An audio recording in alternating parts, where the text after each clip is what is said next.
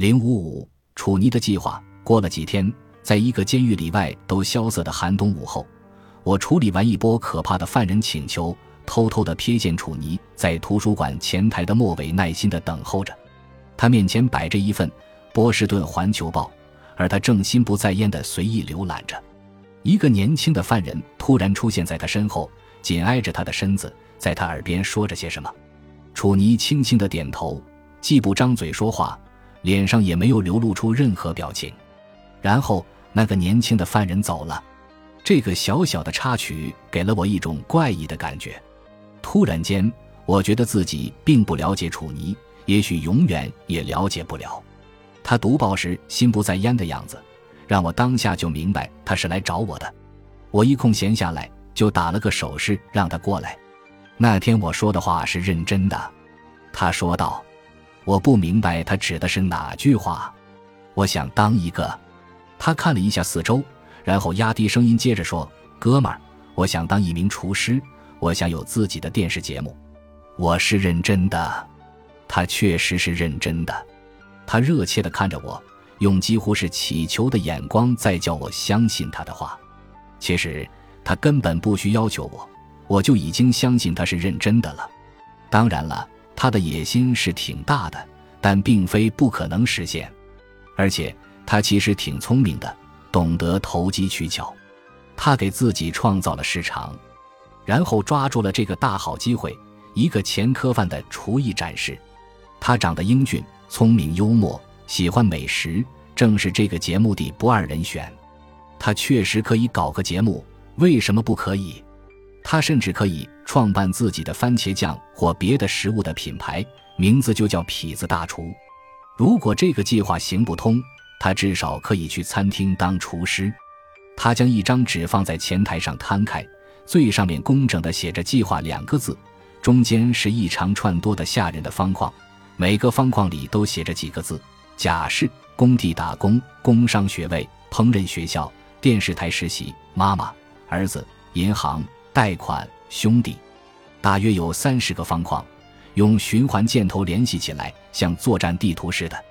最下面最更加复杂的颜色各异的图例，用于解释整个眼花缭乱的流程图。算了，见我一头雾水，他说：“先不提他了。”他的言行举止有一种奇怪的急迫感。让人以为他要赶在天亮前完成并执行这个计划，比如说，他说话很急，他把那张纸收起来时也很急，差点把它给撕坏了。再过几个月，他就会出狱。他打算先在建筑工地上干一阵子，挣点钱偿还债务，支付孩子的赡养费，大致能够自给自足。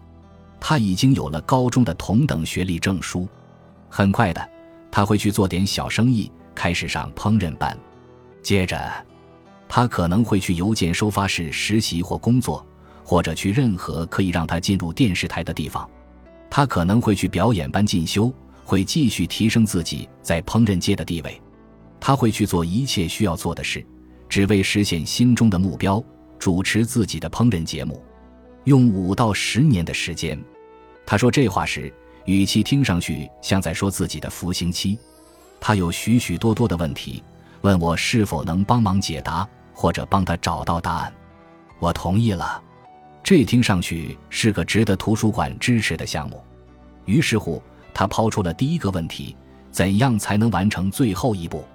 意思是，一个人在积累了相应学历和履历之后，怎么才能真正的开办起自己的节目？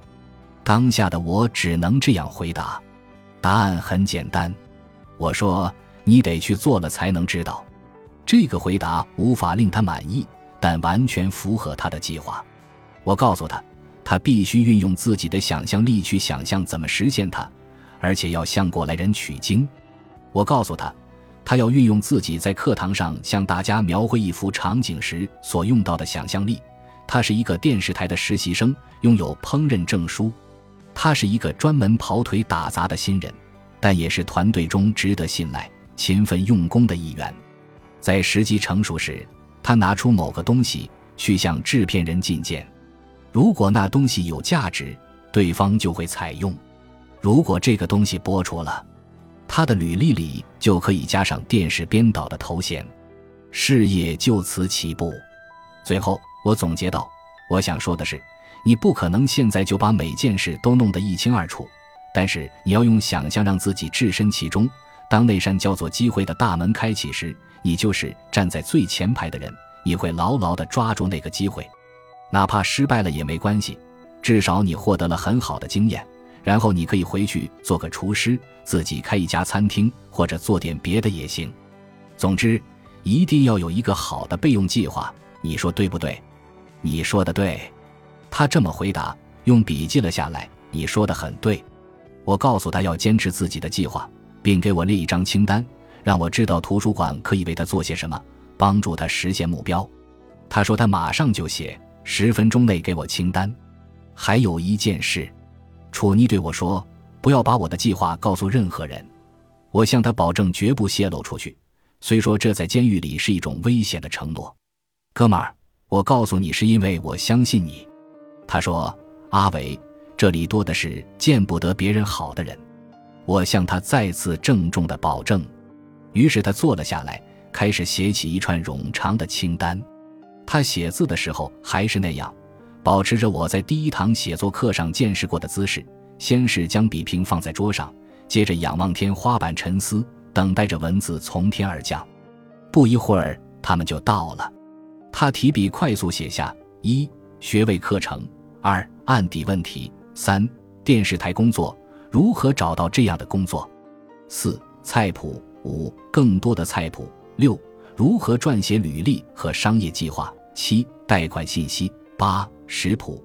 当狱警走进来通知我们阅览时间结束时，楚尼把纸折起来，小声地对我说：“以后讨论这件事时，我们就称他为痞大痞子大厨。”当狱警带他出去时，我冲他摇了摇头：“不行，别这样叫。”我固执地说：“坚持我不用代号的一贯原则。”